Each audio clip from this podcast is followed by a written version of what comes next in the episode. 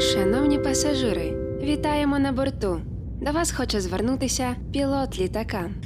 Усім привіт! Мене звати Данило Карпа.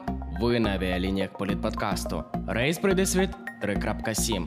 Сьогодні ми пройдемо світ від Глазго, де весь світ міскує над стратегією протидії змінам клімату до Парижу з Лондоном, які сваряться через зіпсовану рибу. А також згадаємо, як Росія ледве не залишила Молдову без газу та як в Іраку кліматичні проблеми загострюють водну кризу. Отож, прищіпайте паски безпеки та вперед на зустріч світу політичних новин.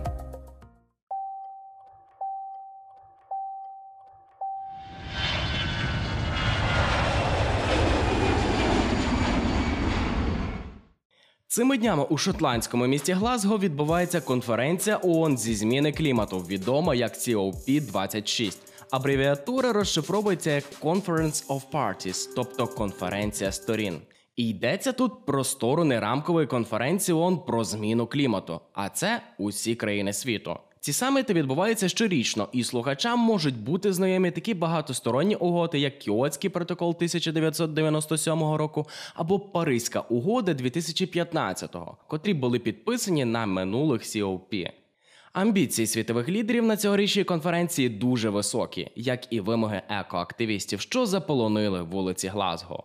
Річ у тім, що на проривній Паризькій конференції 2015-го було домовлено докладати всіх зусиль, щоб втримати рівень глобального потепління нижче 2 градусів, а в ідеалі до плюс 1,5 градуса середньої температури. Але конкретні зобов'язання держав по скороченню викидів парникових газів були недостатніми для утримання такого рівня. При їх дотриманні рівень потепління сягне 3 градусів, що було б тотальною катастрофою для людства. Та умови Паризького договору передбачають перегляд національних зобов'язань кожні 5 років. Тож саме від цього саміту очікують, що країни пообіцяють звести викиди парникових газів до адекватних показників. І хоч саміт триватиме як мінімум до 12 листопада, найважливіші політичні угоди між державами уже оголошені. По-перше, президент Байден та президентка Єврокомісії фон дер Ляєн анонсували угоду про всесвітні зобов'язання щодо метану, до якої приєдналися уже понад 100 країн. Угода передбачає скорочення рівня викидів метану на 30% до 2030-го. Науковці кажуть, що цей газ із потужним парниковим ефектом спричиняє приблизно половину антропогенного глобального потепління, яке зараз переживає планета. По-друге, понад 40 країн домовилися до 2030-х 40-х років відмовитися від брудної вугільної енергетики. І по-третє, понад 130 країн домовилися про зупинення знищення лісів. Серед них такі гіганти деревообробної промисловості, як Бразилія, Канада та Росія. Вважається, що виробка лісів спричиняє викиди чверті світових парникових газів. Варто зазначити, що Україна бере участь у всіх вищезгаданих угодах. Наскільки ж реалістичні такі цілі?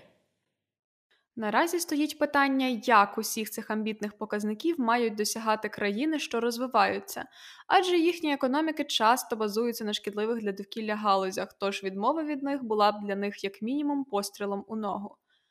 Ще на саміті 2009-го світові лідери домовилися змобілізувати 100 мільярдів до 2020 року, щоб допомогти країнам, що розвиваються більш плавно, перейти на сталі джерела енергетики. Але зобов'язання не були виконані. Позитивним знаком є те, що країни Великої Двадцятки підтвердили свої фінансові зобов'язання на саміті Великої Двадцятки минулого тижня. Станом на четвертий день COP 26 країни взяли на себе достатньо зобов'язань, щоб отримати рівень глобального потепління на рівні 1,8 градуса. Це ще не прийнятні для Землі 1,5, але й не апокаліптичні 3 градуси. І це все, звісно, за умови, що всі зобов'язання будуть виконані.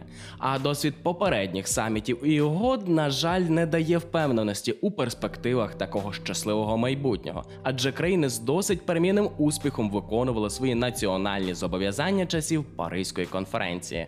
Тож готуйте свої темні окуляри та крем від засмаги.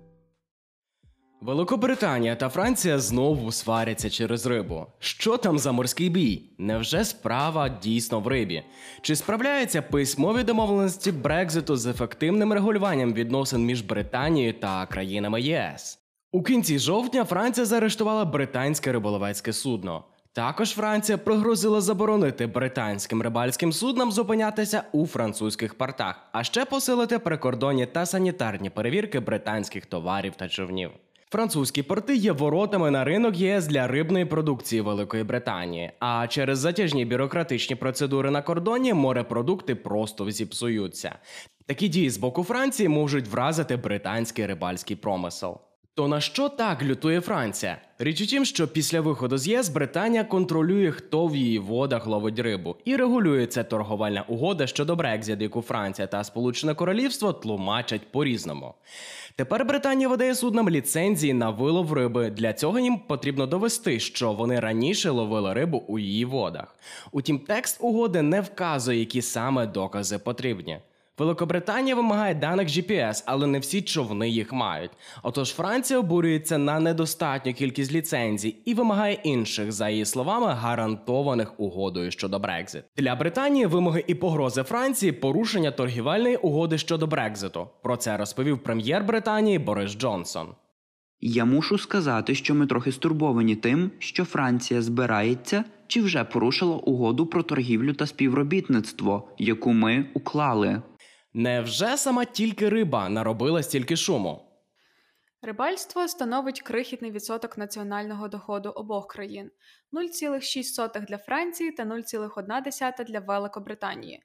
Однак це ремесло і морський суверенітет має символічний статус в країнах. Французи побоюються, що якщо британці візьмуть верх у суперечці, це створить прецедент для інших суперечок у постбрекзитних відносинах. Свою роль грають і наступні президентські вибори у Франції. Еммануель Макрон на основі риболовного конфлікту хоче показати євроскептичним силам, що за межами ЄС гірше. Водночас рибний конфлікт сприяє намірам прем'єра Британії Бориса Джонсона змінити протокол Північної Ірландії, консолідуючи британське суспільство проти угод щодо Брекзиту. Про те, що це за протокол і для чого Британії його змінювати, ми розповідали у випуску 3.5.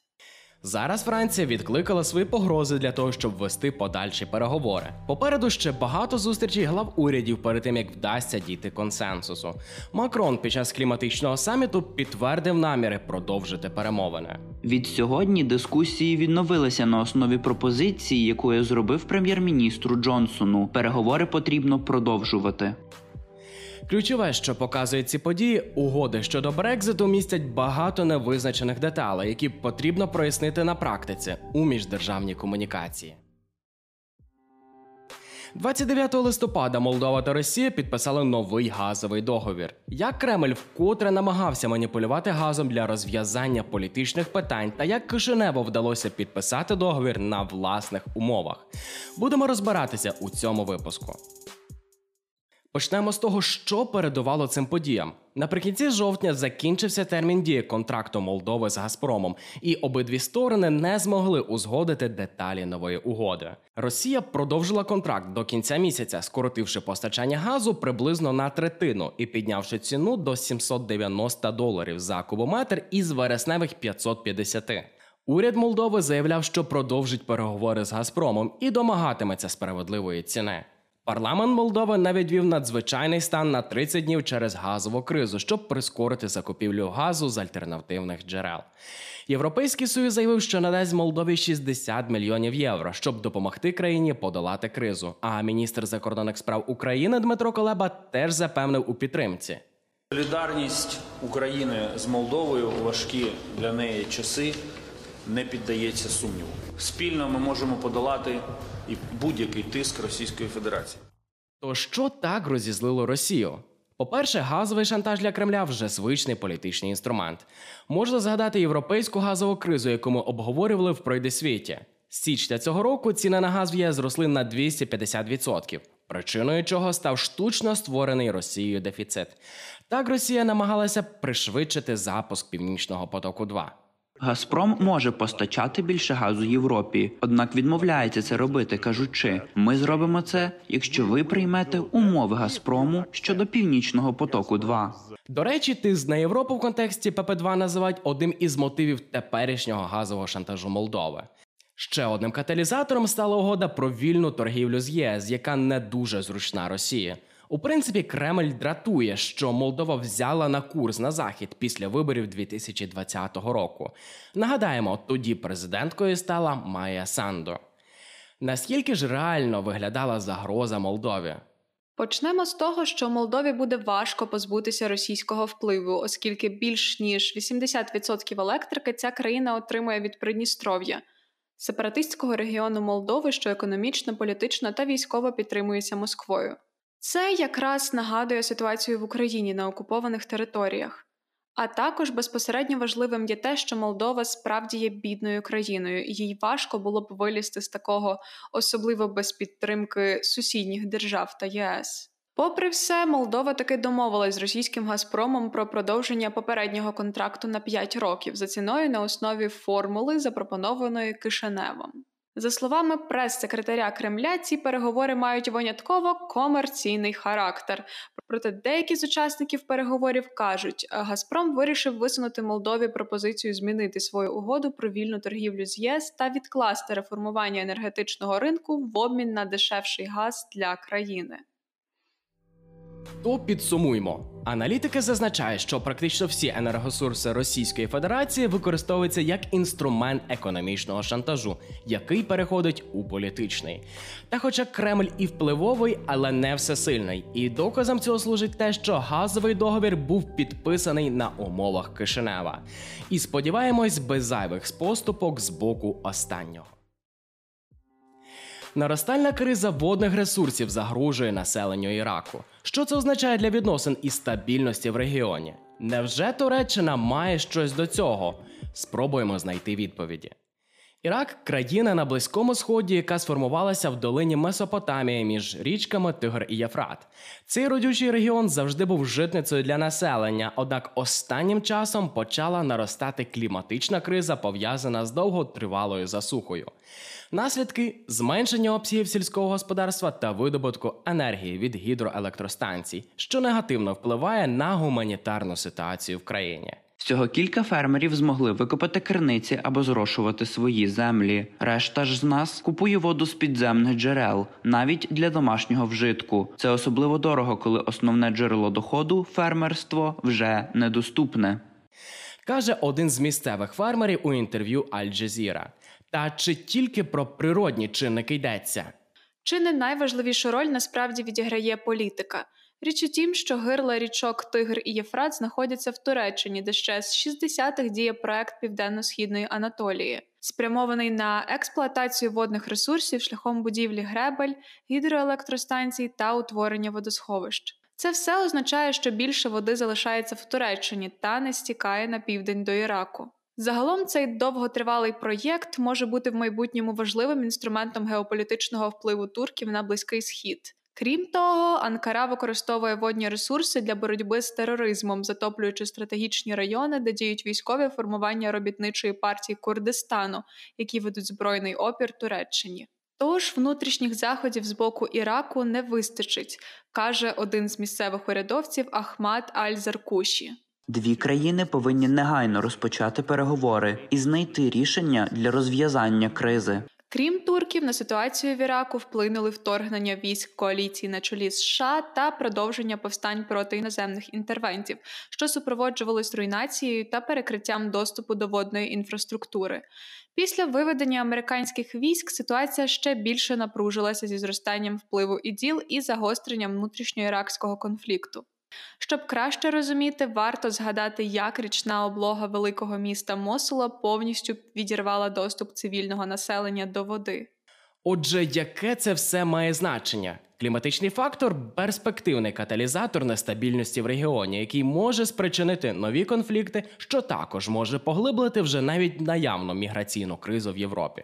До речі, ми вже згадували в пройди світі 3.6, як біженці літають з Багдаду в Білорусь і що там відбувається на кордоні.